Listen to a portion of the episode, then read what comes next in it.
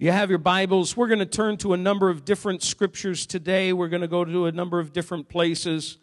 Uh, and to kind of get you ready and get you started, we'll go to the book of Deuteronomy, uh, the book of Deuteronomy, chapter 6. And we'll get there in just a moment. but as Julian mentioned, I want to share this message today. It's time to serve.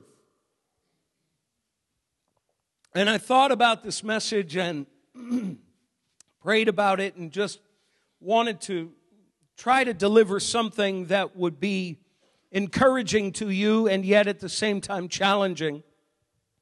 I believe that when we read scripture, we read less about our rights and more about what God deserves from us. You know, we, we are fortunate in this country. I don't know if you know that.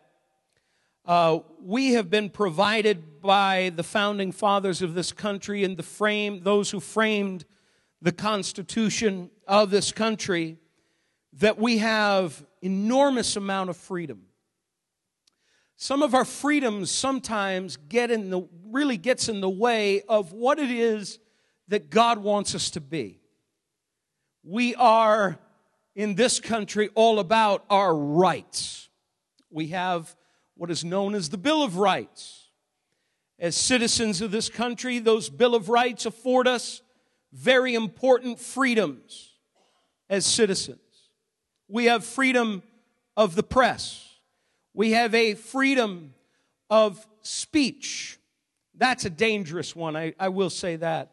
We have a freedom uh, to do uh, any number of things, a freedom of assembly. Thank God we have that. We have a lot of things that this country has that many other countries in the world do not have. But yet at the same time, God requires and desires of us as believers to be servants.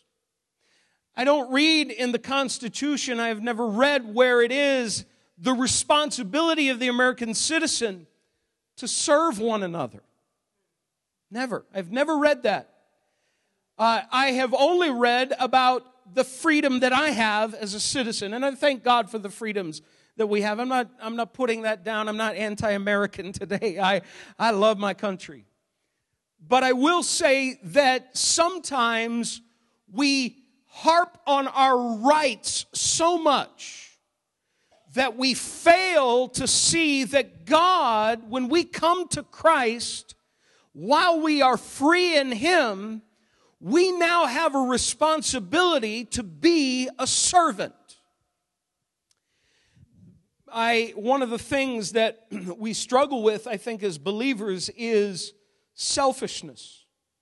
Our society is so self gratifying and self centered and quite honestly, hopelessly focused on number one. I am amazed today at how even the younger generation, our kids are being raised. They're being raised to not be concerned and, and to, to uh, be concerned about anybody else, be concerned about other people, to, to consider others. They're, not, they're being raised in such a way as to think only of themselves. What can they do in life? What potential they have? And I'm all for potential.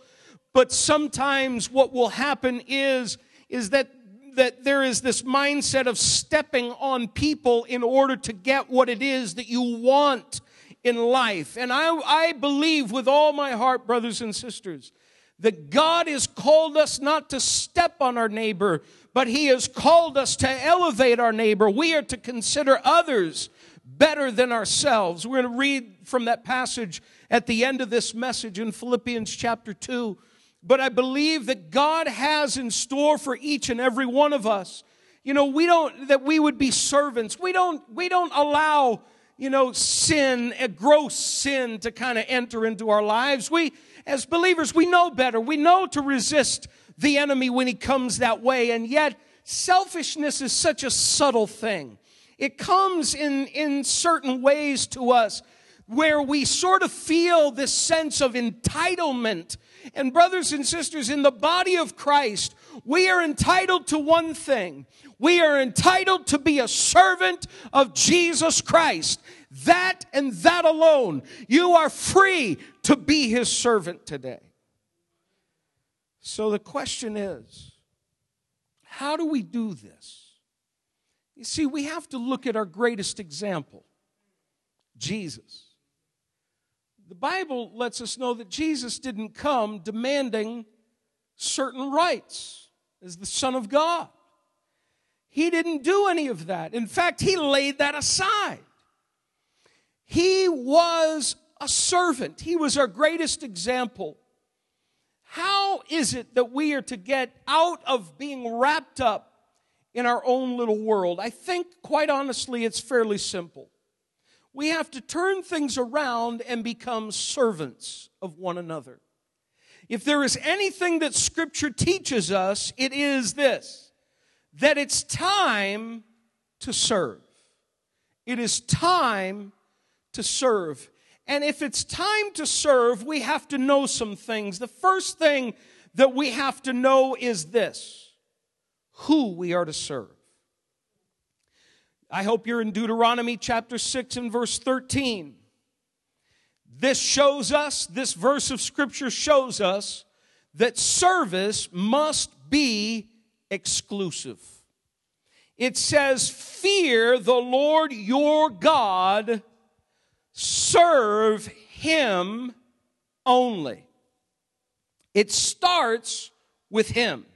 It starts with the Lord. The Bible says, Fear the Lord your God. That word fear is not this dread where you cower in a corner and hope he doesn't strike you down.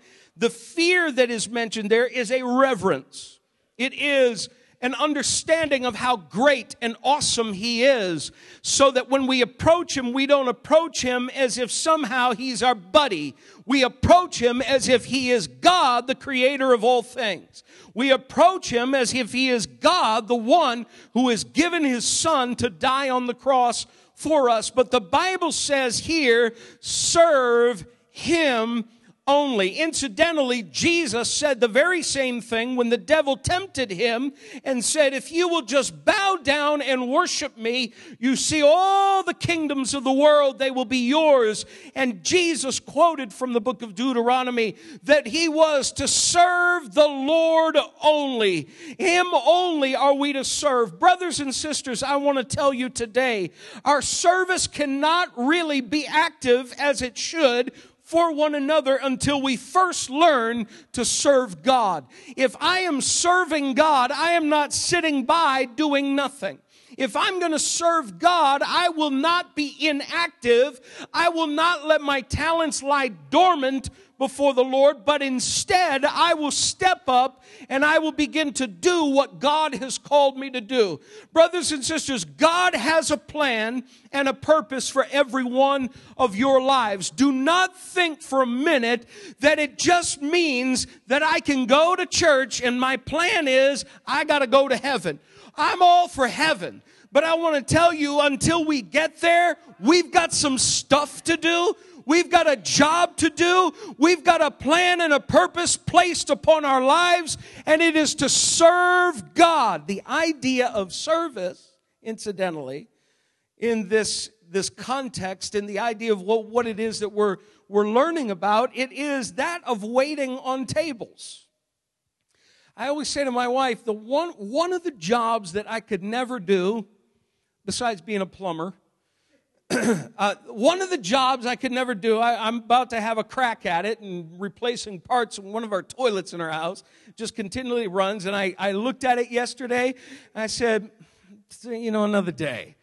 I've got all the parts there. I'm like, I'm not ready to tackle this just yet. I'm not in any kind of shape to do it. And so I just, uh, and I think about plumbing and I just think that's not my kind of job. But the other job that I cannot do is waiting tables. If you were to ask pastor, say, Pastor, there are no other jobs in the world for you to have, but there's this one job at a restaurant, and you got to be a waiter, a server, uh, and take orders and bring the food to the table, I would say, I will, I will starve to death. I will die. I will let every bill go. I will let my house be taken away to the bank. Just, I won't do it. I can't do it. The idea of having to please and having to do it in such a way that you're always nice. How many of you ever had a bad server? And you think, you know, kind of, it, it's sort of a, an oxymoron, really, when you think about it, a bad server. You know, it, if you're going to serve, serve, and serve in a kind way. Anybody work at a restaurant, by the way? Anybody? Okay, no, we got no, we have no, no servers here today, no, no waiters or waitresses. But you know, you, you just, you get that, that cranky individual. You know, what's it to be? You know, and they're chewing on the wad of gum, and and they don't want to hear what you have to say. They don't want questions. They want you to give the order and they want to bring it and they want you to leave them a nice fat tip, but they don't want to be happy about it. That's something I just could not do. But yet, the idea of serving in the context, especially in the New Testament, of serving the Lord and being a servant of the Lord is that of waiting on Him. That is, of doing what He desires us to do.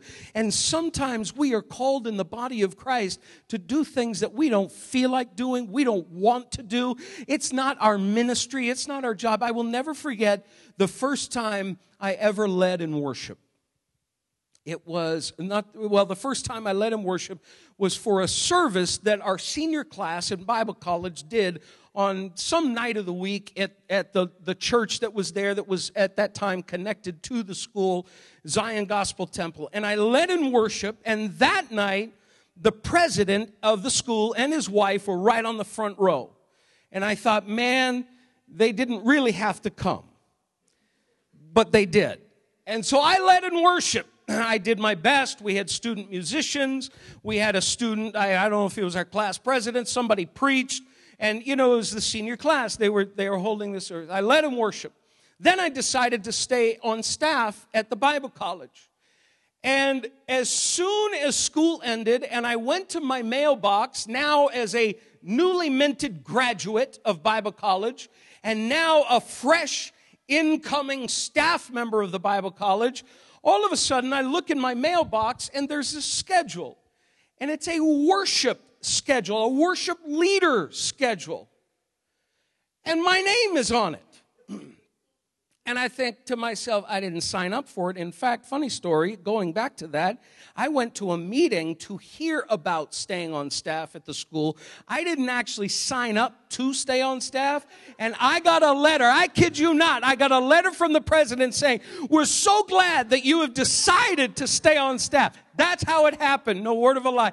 It happened that way. And so now I get not only this letter, I get this worship schedule. And I knew who it was from. I knew it was from the president's wife. I walked into her office and I said, please, please, please, please, please take me off the schedule. I don't want to lead in worship. I'm not, I, this is not my ministry. It's not the thing that I'm supposed to do. Please. I do not want to do that. She said, just try it once.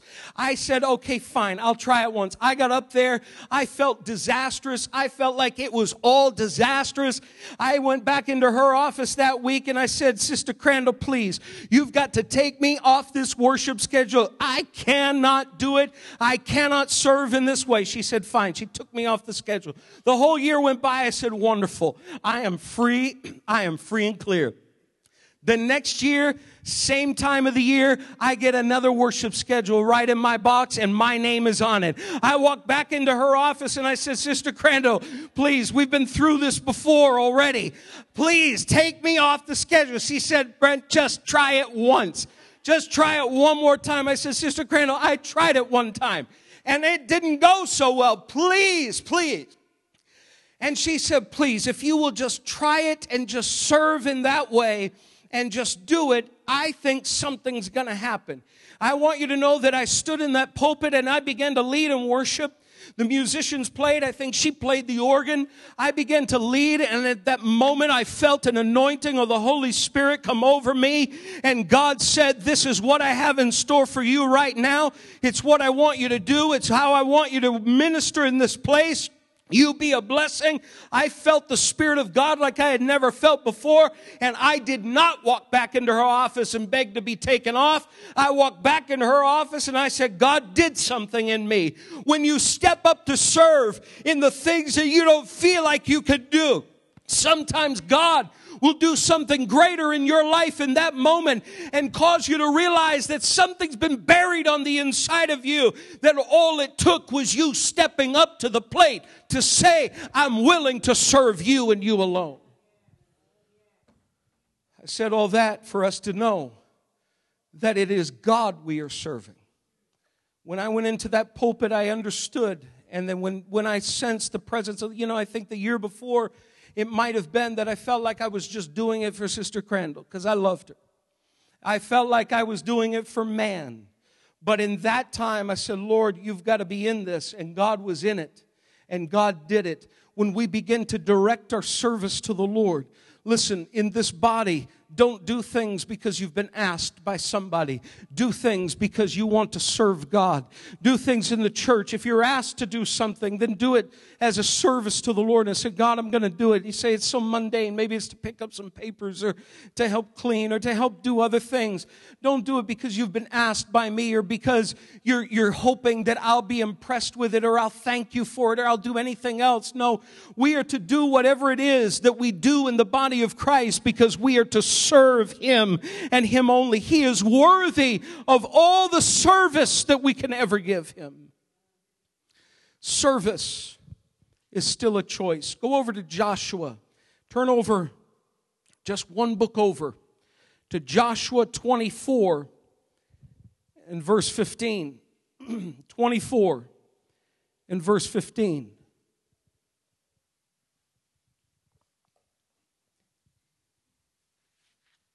I had a choice at that moment of whether or not it was that I was going to continue to serve in that way. And I chose to do it as God placed his hand upon my life. I'm not the greatest worship leader, I'm not the best singer for sure, but I know the touch of God came upon me. And it is a choice for us to serve. You can choose not to, you can just choose to sit by and be a spectator. But God is not interested in having a group of spectators. He wants servants. Service is still a choice. Listen to Joshua 24 and verse 15. The Bible says, But if serving the Lord seems undesirable to you, listen to this. This is Joshua speaking to the people. At the end of Joshua's life, he knows he's about ready to die, he's about ready to go on to be with the Lord. But he says, Then choose for yourselves this day whom you will serve. There, this is loaded. This is a whole sermon in and of itself, just this one verse of scripture. Choose this day whom you will serve, whether the gods your forefathers served beyond the river or the gods of the Amorites in whose land you are living. But as for me and my household, we will serve the Lord. You will serve somebody. You will serve somebody. You say, but I'm not choosing God now. You've made a choice. You may not have chosen to serve God at this moment, and I would encourage you before this meeting is out, if that is you, make a choice today and choose Him. Choose life, don't choose death. Choose Him. He will, He will always do you right. But I want you to know that in the end, when you do not choose God, you have chosen the world. Now, Joshua is speaking, and he goes on. We don't have time to read the rest of this passage that is connected to this verse of Scripture. But Joshua goes on and he talks to them, and they said, No, we will serve the Lord. We will. You notice in all of this that there is the element of the will. You choose to serve God, and you choose to reject Him. You say, But, Pastor, I don't want to be a, you know, I don't want to be a fanatic. You know, you don't really have to be a fanatic. It's just when you become a Christian, the world is going to look at you like you're a fanatic. And in the day and age that we are living in, you are less tolerable to them than you ever have been. We are living, listen, folks, this ain't the 50s anymore, where it was that most and the majority of the people believed in God in this country. We now have a generation who has grown up feeling as though they have no purpose in life, and whatever purpose they have, they've got to make it. God has a purpose. There is a God. There is somebody to choose to serve. And one day you may choose not to serve him. You will stand before him. You will at that moment realize you made a choice. He says, choose who you're going to serve.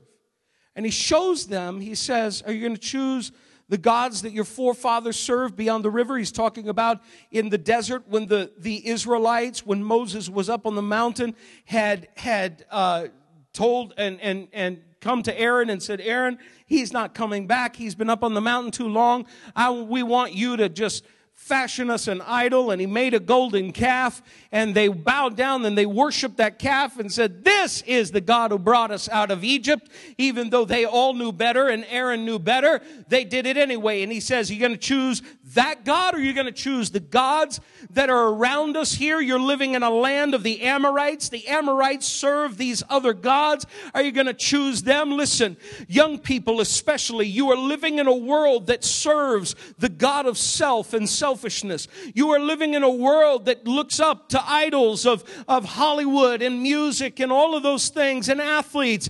But I want you to know that there are still people, even in those places in Hollywood, athletes and musicians who are standing for righteousness and saying that we believe that God is great and wonderful. I thought of the the uh, there is a website i think it's a website called i am second. I am second i don't know if it's org com. If you just google i am second there are all kinds of famous individuals giving their testimonies of how god has touched them and they say no longer am i number one i'm not first i am second in this world i am somebody now who has come to know that there is someone instead who deserves my worship and my service. I have chosen to serve him. Brothers and sisters, we've got to choose. And if you don't choose to serve God, you have chosen to serve the world. You have chosen to serve yourself.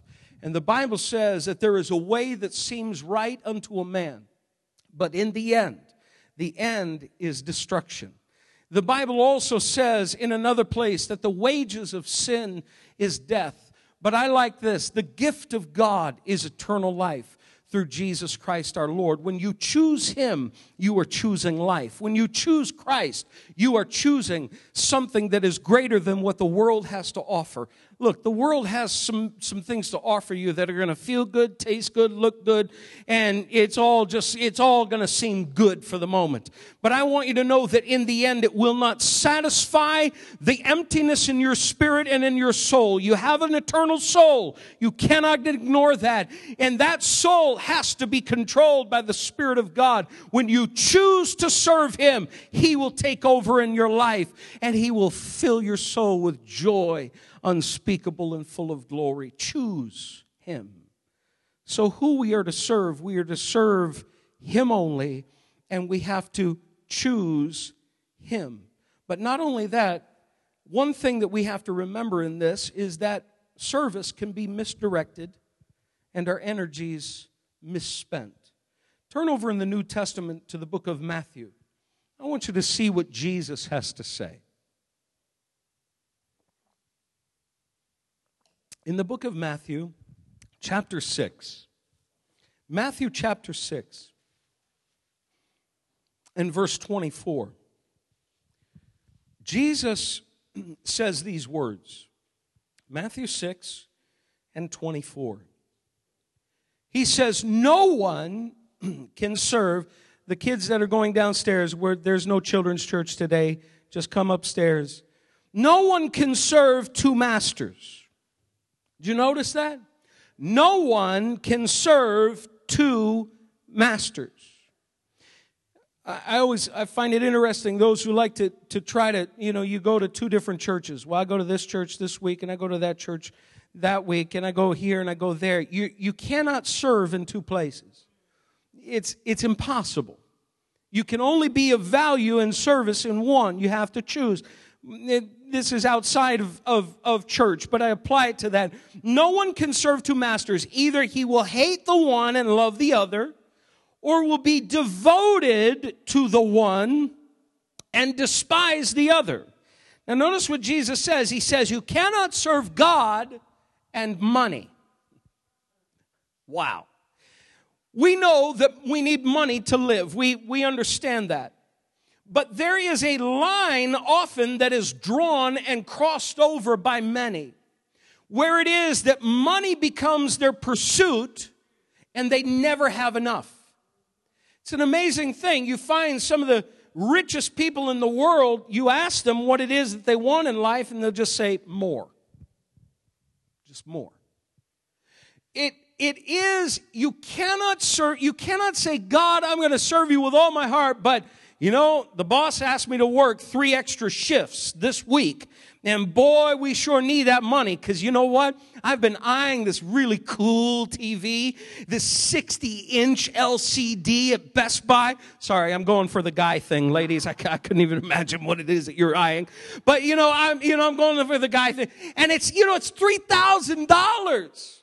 But 60 inches I'm just not sure. I don't know if I have a wall big enough in my apartment, but I'll make room somewhere. So sorry, I, you know, I can't come to church. The question is, you going to tithe on those three extra shifts? Ouch. You cannot serve God and money. You can't serve God and things. And that is one of the dangers of our present society is that they have elevated things above even our human relationships. The pursuit of careers has created a very difficult situation for our current generation. I look at some of the young people that I encounter on a regular and a daily basis, and they are some of the most apathetic. I didn't say pathetic. I said apathetic. I am sure there are good qualities somewhere, but but in some of the younger generation, they are they are apathetic. They don't care.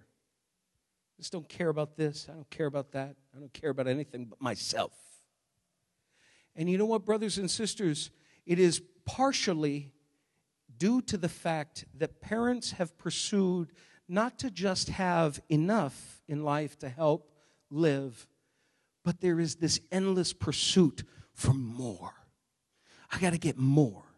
Oh, we can pay our bills easy. Jobs, wonderful. But you know what? I got to I got to pull that extra shift because they pay double time. And you know, when you're making $12 an hour, you jump up to 24 an hour. Ooh, who, who can pass that up? What are we going to do with the kids?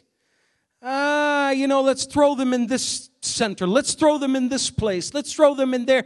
And you know what happens? Eventually, what happens is you say, Pastor, you don't understand. I, you know, I've been a single parent. I'm not talking about single parents today. I'm talking about a family unit where it is that the pursuit is just more going after more. And now we wonder why our kids despise us. We wonder why it is our kids misbehave. We wonder why it is they don't respond to authority. Why should they? The only authority in their life is the pursuit that you are showing them that you are going after, and it is things. I knew it would get quiet. We cannot serve God and money. We can't serve God and things. You know, one of the best ways to make sure that we're not serving money is to tithe. Oh, it's still silent. I'm amazed. Am I here? Is it? Hello, anybody here? Ah, one of the best ways, I'll say it again, you can say amen or ouch, it doesn't really matter. One of the best ways to make sure we're not serving money is to tithe. Thank you for that. Amen. Let's move on. If it's time to serve, we must know how to serve. Not just who to serve, but how to serve. There are so many different ways, and I don't have time to get into all of them. But the Bible lets us know, and I'll go back and let me just read it. The Bible says, in fact, why don't you get ready for the next one? Go to the book of Deuteronomy, chapter 10. And let me read the verse that came right before what Joshua says in Joshua 24 of how it is that we are to serve God. Go to Deuteronomy 10, and I'll land there in a moment. Just turn there. But Joshua, in Joshua 24 and verse 14, says these things Now fear the Lord and serve him with all faithfulness. With all faithfulness. Throw away the gods your forefathers worshiped beyond the river and in Egypt and serve the Lord. But he says, serve him with all faithfulness.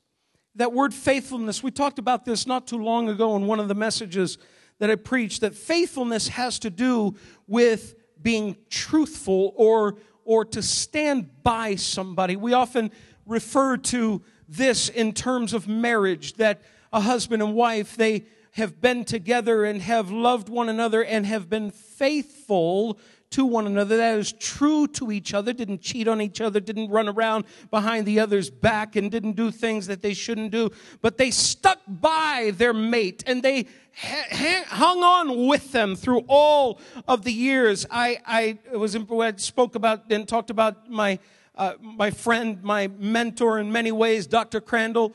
President Crandall was the president of the Bible College at the time.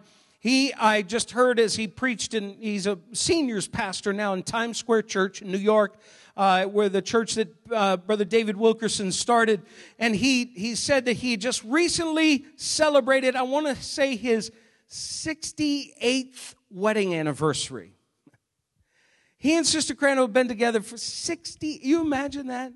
68 years. That's a remarkable thing in a day and age where divorce is so common in the church and in, in, in, in the world where it's like we get bored, we get tired, we get whatever, and all of a sudden you want to just kick that one to the curb and just say, ah, we're going to, you know, go our separate ways. Mommy and daddy can't get along anymore. You know what, brothers and sisters? What it takes is it takes being faithful. We have to serve the Lord faithfully. There are times where we go through dark moments in our Christianity and dark times in our lives and things that we deal deal with that we can't understand. And you know what? The common thing that often happens in people's hearts and minds is that they just get mad at God and say, God, you know what? I don't need this right now. I just, I've got to do my own thing because clearly Christianity is not working out for me. Well, what did we think when we came to Christ? Did we really think that it was just all going to be a bed of roses? Or did we really listen to what Jesus had to say when he said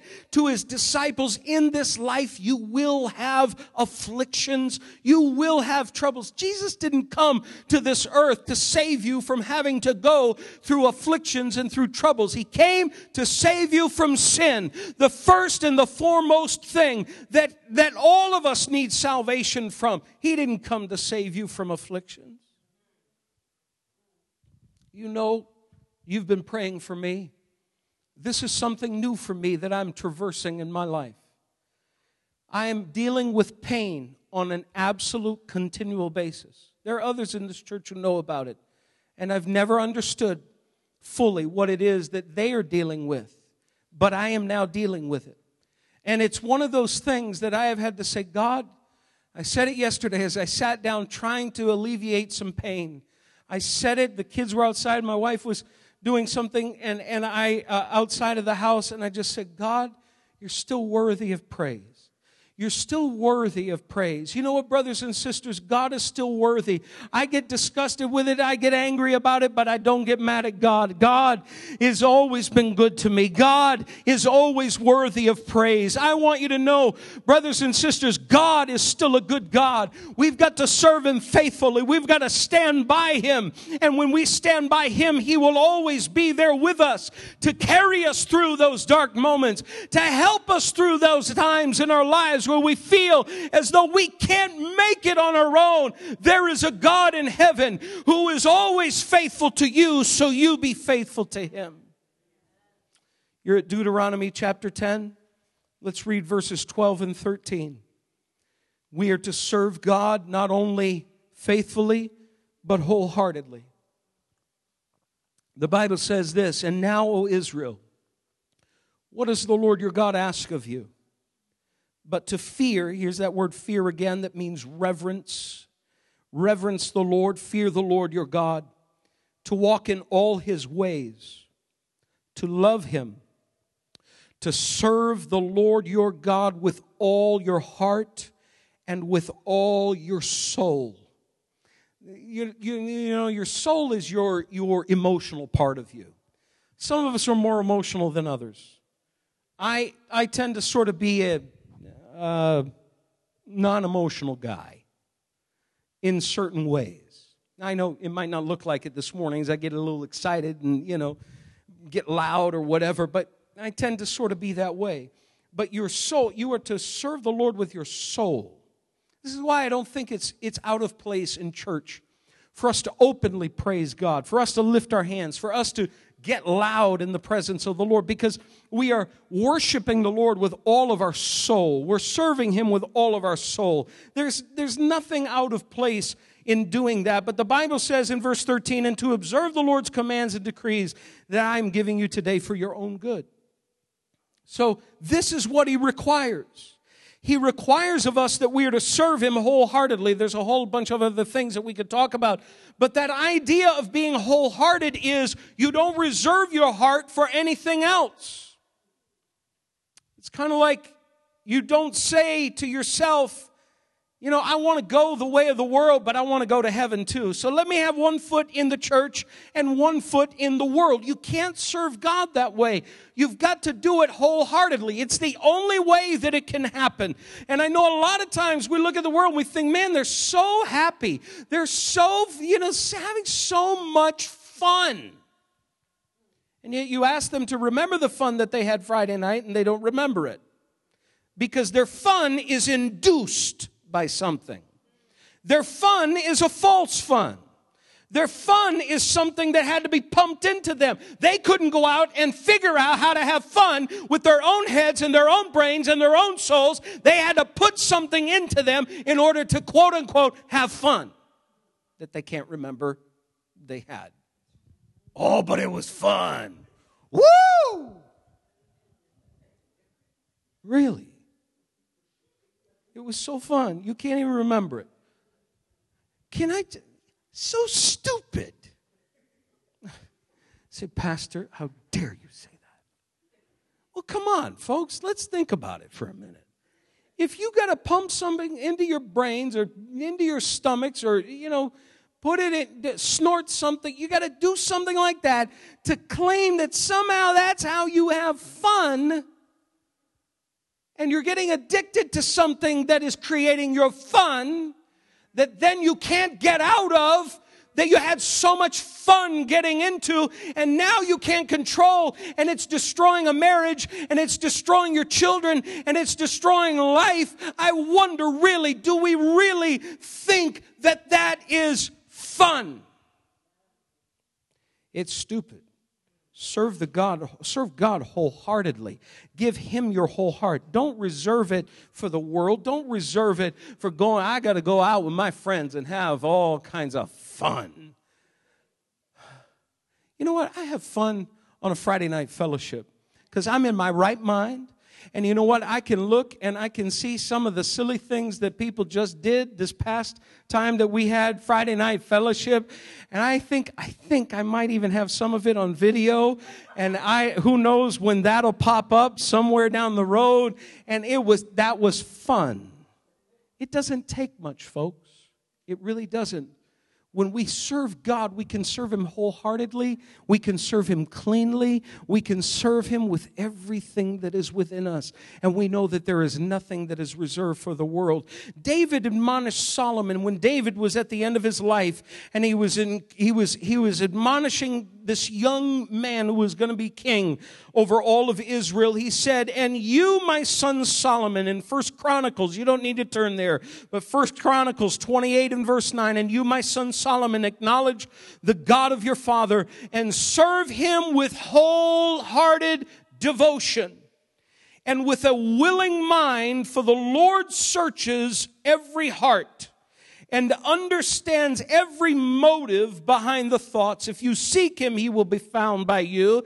And if you forsake him, he will reject you forever. But the Bible says to serve him, David says to him, serve him with wholehearted devotion. Brothers and sisters, there is no other way to do it. We've got to serve him faithfully. We've got to serve him wholeheartedly. And there's one other way, very quickly. The Bible indicates that we've got to serve him. We've got to serve him reverently. Reverently. Psalm 2 and verse 11 says, Serve the Lord with fear and rejoice with trembling. It's that same word we've been seeing over and over again in Deuteronomy as we've been reading that we are to serve him with fear. Same thing, the psalmist says, Serve the Lord with fear. That word fear means reverence. Serve the Lord with fear and rejoice with trembling, knowing that He's a mighty God. He is a great God. I want you to know today God is deserving of your reverence. He is deserving of your respect. I know we talk about respect. We want other people to respect us. We want other people to treat us kindly and, and, and with an, an understanding that we are valuable in, in the, the whole grand scheme of life, and that is important. But you know what? Even more so, we are never to bring God down to our level, but but instead we're to say, Lord, raise me up to where you are, that I might serve you with all of my heart, my soul, and my mind, and that I might serve you with reverence. When we worship him, there should be a sense of awe of his greatness, of his power, of his might, of who he is, of what he can accomplish, what he has accomplished. We should take all of these things into account and realize that we are worshiping somebody who is greater than we are and greater than what is going on in our lives. He is greater than any head of state. He is greater than any individual that you might elevate in your mind as being great. God is greater. He is absolutely greater. If it's time to serve, we must know when to serve. Turn over, I want you to see this. Turn over to Daniel, and I'm going to be closing in just a moment. Daniel chapter 6 and verse 16. Daniel chapter 6 and verse 16.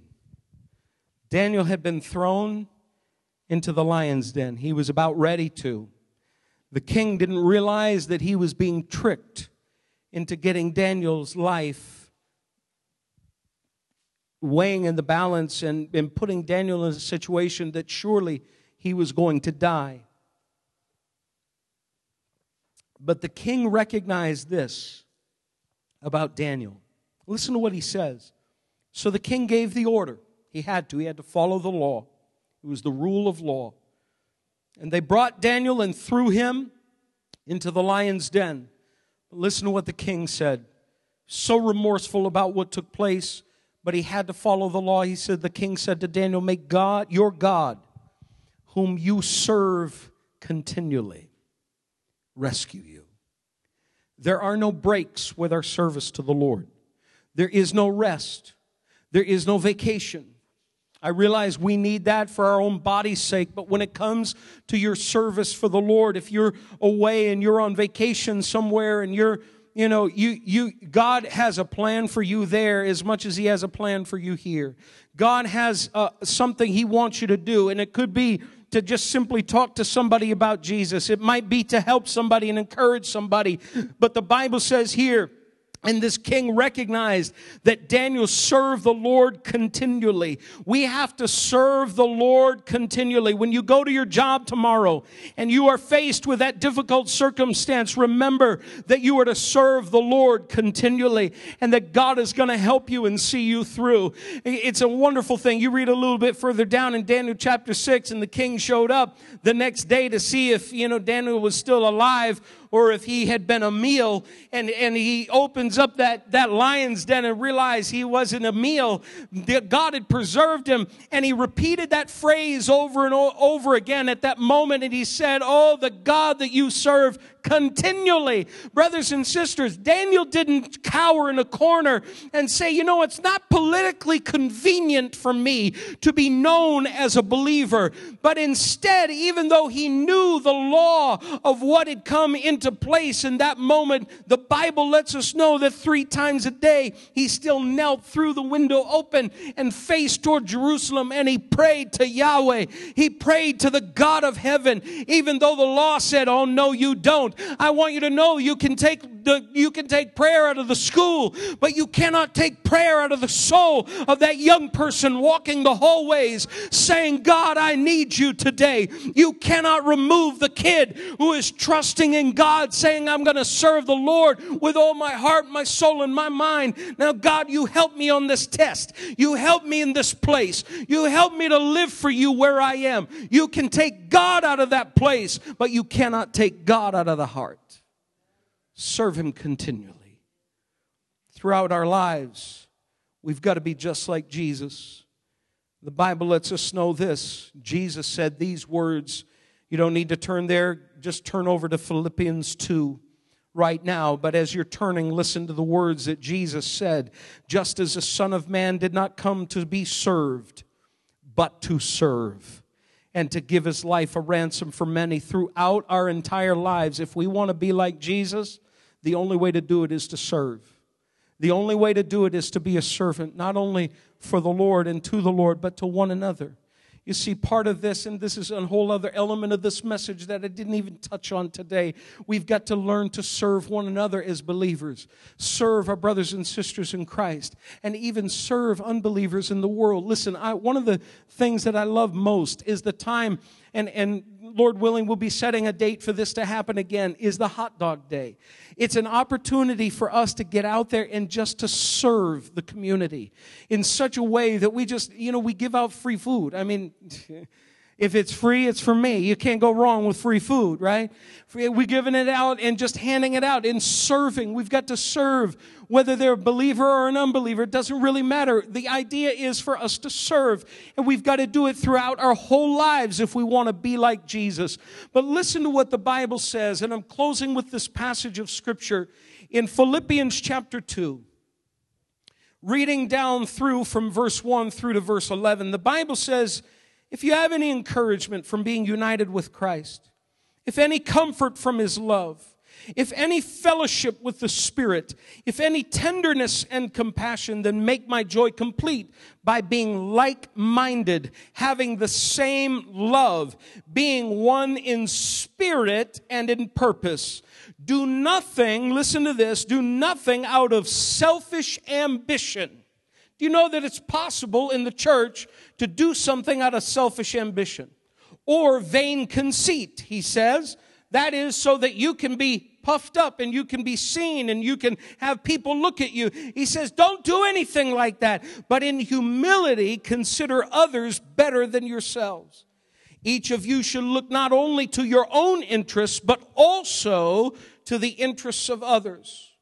Your attitude should be the same as that of Christ Jesus, who being in very nature God, did not consider equality with God something to be grasped, but made himself nothing, taking the very nature of a servant, being made in human likeness, and being found in appearance as a man, he humbled himself and became obedient to death, even death on a cross. Therefore, God exalted him to the highest place and gave him the name that is above every name. That at the name of Jesus, every knee should bow in heaven and on earth and under the earth, and every tongue confess that Jesus Christ is Lord to the glory of God the Father. But verse 7, I want you to see that, understand it, get it in your spirit. We sing the chorus from time to time to be like Jesus. If you want to be like Jesus, here's how you've got to do it. He made himself nothing, taking the very nature of a servant. And the idea, I didn't even get into this and don't have time to do so, but the Bible says that his service caused him to be obedient. Service leads to obedience. And sometimes it is obedience in such a way that it is a death to self. You say, I want this, But sometimes God is saying, I want this that is the opposite for you. I know what is best for you. Serve me. Be a servant for the Lord. And I want you to know, brothers and sisters, what God did for Jesus, not in the same way, He won't do it for us the same way, but He will exalt you. The Bible says that we are to humble ourselves and in due season we will be lifted up and we will be exalted. It's not the same kind of exaltation that Jesus has, but we will be lifted up and exalted. You be a servant to the Lord. It's time to serve, brothers and sisters. It is time for us to say, I am no longer going to be about what I get out of Praise Tabernacle. Let it be about what I can give to Praise Tabernacle. Let it be about what I can do for the Lord in this place. Let it be about how I can live for the Lord in my workplace or in my school or around my friends or around my neighbors in my apartment building, wherever it is that I live and I move and I have life. Let me live as a servant of the Lord. Can we stand to our feet right now?